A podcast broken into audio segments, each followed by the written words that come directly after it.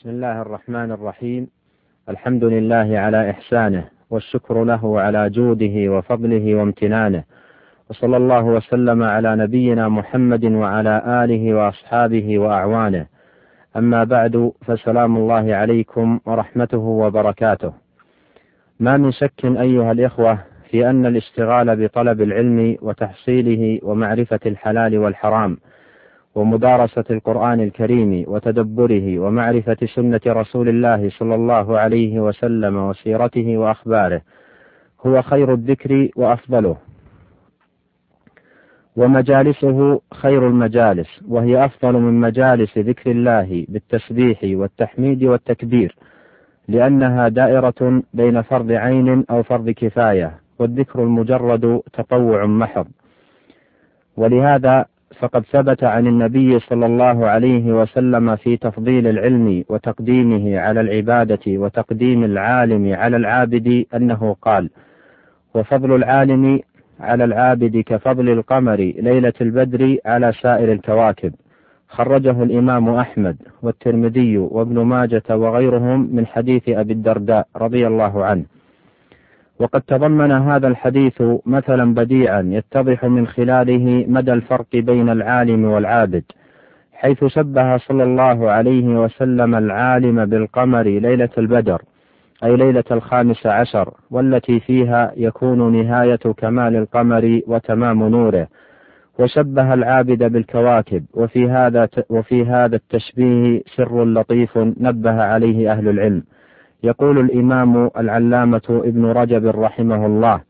والسر في ذلك والله أعلم أن الكواك أن الكوكب ضوءه لا يعدو نفسه. وأما القمر ليلة البدر فإن نوره يشرق على أهل الأرض جميعا فيعمهم نوره فيستضيئون بنوره ويهتدون به في سيرهم. وإنما قال على سائر الكواكب ولم يقل على سائر النجوم. لأن الكواكب هي التي تسير ولا يهتدى بها فهي بمنزلة العابد الذي نفعه مقصور على نفسه. انتهى كلامه رحمه الله. فدل الحديث على تفضيل العلم على العبادة تفضيلا بينا. وثبت عن النبي صلى الله عليه وسلم في مسند البزار ومستدرك الحاكم وغيرهما من حديث سعد بن أبي وقاص رضي الله عنه أنه قال: فضل العلم أحب إلي من فضل العبادة وخير دينكم الورع ومما يدل على تفضيل العلم على جميع النوافل والمستحبات بما فيها الذكر أن العلم يجمع جميع فضائل الأعمال المتفرقة. روي عن معاذ بن جبل رضي الله عنه أنه قال تعلموا العلم فإن تعلمه حسنة وطلبه عبادة ومذاكرته تسبيح والبحث عنه جهاد وتعليمه لمن لا يعلمه صدقة وبذله لأهله قربة لأنه معالم الحلال والحرام ومنار سبيل أهل الجنة وهو الأنس في الوحشة والصاحب في الغربة والمحدث في الخلوة والدليل على السراء والضراء والسلاح على الأعداء والزين عند الأخلاء يرفع الله به أقواما فيجعلهم في الخير قادة وأئمة تقتص آثارهم ويقتدى بأفعالهم وينتهى إلى رأيهم ترغب الملائكة في خلتهم وبأجنحتها تمسحهم يستغفر لهم كل رطب ويابس وحيتان البحر وهوامه وسباع البر وأنعامه لأن العلم حياة القلوب من الجهل ومصابيح الأبصار من الظلم يبلغ العبد بالعلم منازل الأخيار والدرجات العلى في الدنيا والآخرة. والتفكر فيه يعدل الصيام ومدارسته تعدل القيام وبه توصل الأرحام وبه يعرف الحلال من الحرام. وهو إمام وهو إمام العمل والعمل تابعه يلهمه السعداء ويحرمه الأشقياء. رواه ابن عبد البر في كتابه جامع بيان العلم وفضله. وقال وهو حديث حسن جدا لكن ليس له إسناد قوي. وقد جاء عن السلف الصالح رحمه رحمهم الله في تفضيل العلم آثار كثيرة. يقول الثوري رحمه الله ما يراد الله عز وجل بشيء أفضل من طلب العلم وما طلب العلم في زمان أفضل منه اليوم. وقال ميمون ابن مهران إن مثل العالم في البلد كمثل عين عذبة في البلد.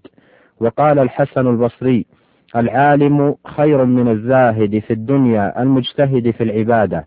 ينشر حكمة الله فإن قبلت حمد الله وإن ردت حمد الله. وقال الإمام الشافعي طلب العلم أفضل من صلاة النافلة. وسئل الإمام أحمد أيما أحب إليك أن أصلي بالليل تطوعا أو أجلس أنسخ أنسخ العلم؟ قال إذا كنت تنسخ ما تعلم من أمر دينك فهو أحب إلي. وقال أيضا العلم لا يعدله شيء. أيها الإخوة المستمعون وإذا كان أهل العلم بهذه المنزلة الرفيعة والدرجة العالية فإن الواجب على من سواهم أن يحفظ لهم قدرهم ويعرف لهم مكانتهم وينزلهم منازلهم. فقد صح عن النبي صلى الله عليه وسلم أنه قال ليس منا من لم يرحم صغيرنا ويوقر كبيرنا ويعرف لعالمنا. رواه الطبراني وغيره من حديث عبد الله بن عباس رضي الله عنهما.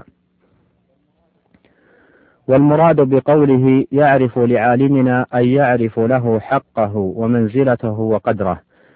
هذا وإن من عدم معرفة قدر أهل العلم وحفظ مكانتهم الادعاء بأن علماء الأمة وفقهاء الملة وأهل الحل والعقد فيها لا يفقهون غير علم الحيض والنفاس مما يترتب على ذلك الحط من شأنهم والتقليل من قدرهم وصرف الناس عن الإفادة منهم وهي مقالة فاسدة وكلمة خطيرة نشأت قديما عند أرباب البدع وأهل الأهواء ولكل قوم وارث. وفي الغالب أن أهل هذه المقالة لا يسلم الواحد منهم من أحد توجهين.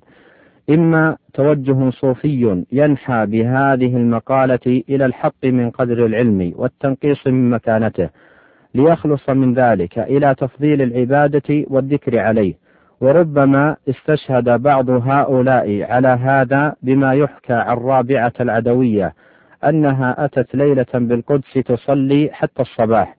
وإلى جانبها بيت فيه فقيه يكرر على باب الحيض إلى الصباح.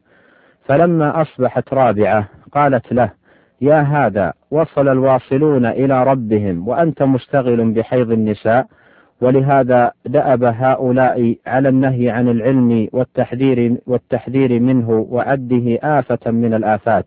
كما يقول أحدهم آفة المريد ثلاث. التزوج وكتابة الحديث والأسفار. وإما توجه فكري ينحى بهذه المقالة إلى إقحام الناس في متاهات فكرية وتخرصات عقلية وظنون وأوهام وهذا يكثر عند أهل الكلام الباطل كالمعتزلة وغيرهم. روي عن إسماعيل بن علية قال حدثني اليسع قال تكلم واصل بن عطاء يوما فقال عمرو بن عبيد ألا تسمعون؟ ما كلام الحسن وابن سيرين عندما تسمعون إلا خرقة حيض ملقاه. وروي أن زعيما من زعماء أهل البدع كان يريد تفضيل الكلام على الفقه فكان يقول إن علم الشافعي وأبي حنيفة جملته لا يخرج من سراويل امرأة. ذكر هذا والذي قبله الشاطبي في كتابه الاعتصام ثم قال هذا كلام هؤلاء الزائغين قاتلهم الله. ولا ريب أيها الإخوة أن هذه توجهات متحللة من رقة العلم مستحكمة في الهوى والباطل. فنسأل الله أن يحفظنا وإياكم من الأهواء المطغية والفتن المردية بمنه وكرمه. كما نسأله أن يحفظ علينا علماءنا الذين هم أمناء الشريعة وحفاظ الدين وأنصار الملة. وأن يجزيهم عن الإسلام وأهله خير الجزاء وأن يعلي قدرهم في الدنيا والآخرة وأن ينصر بهم دينه ويعلي بهم كلمته. إنه ولي ذلك والقادر عليه وإلى لقاء آخر. والسلام عليكم ورحمة الله وبركاته.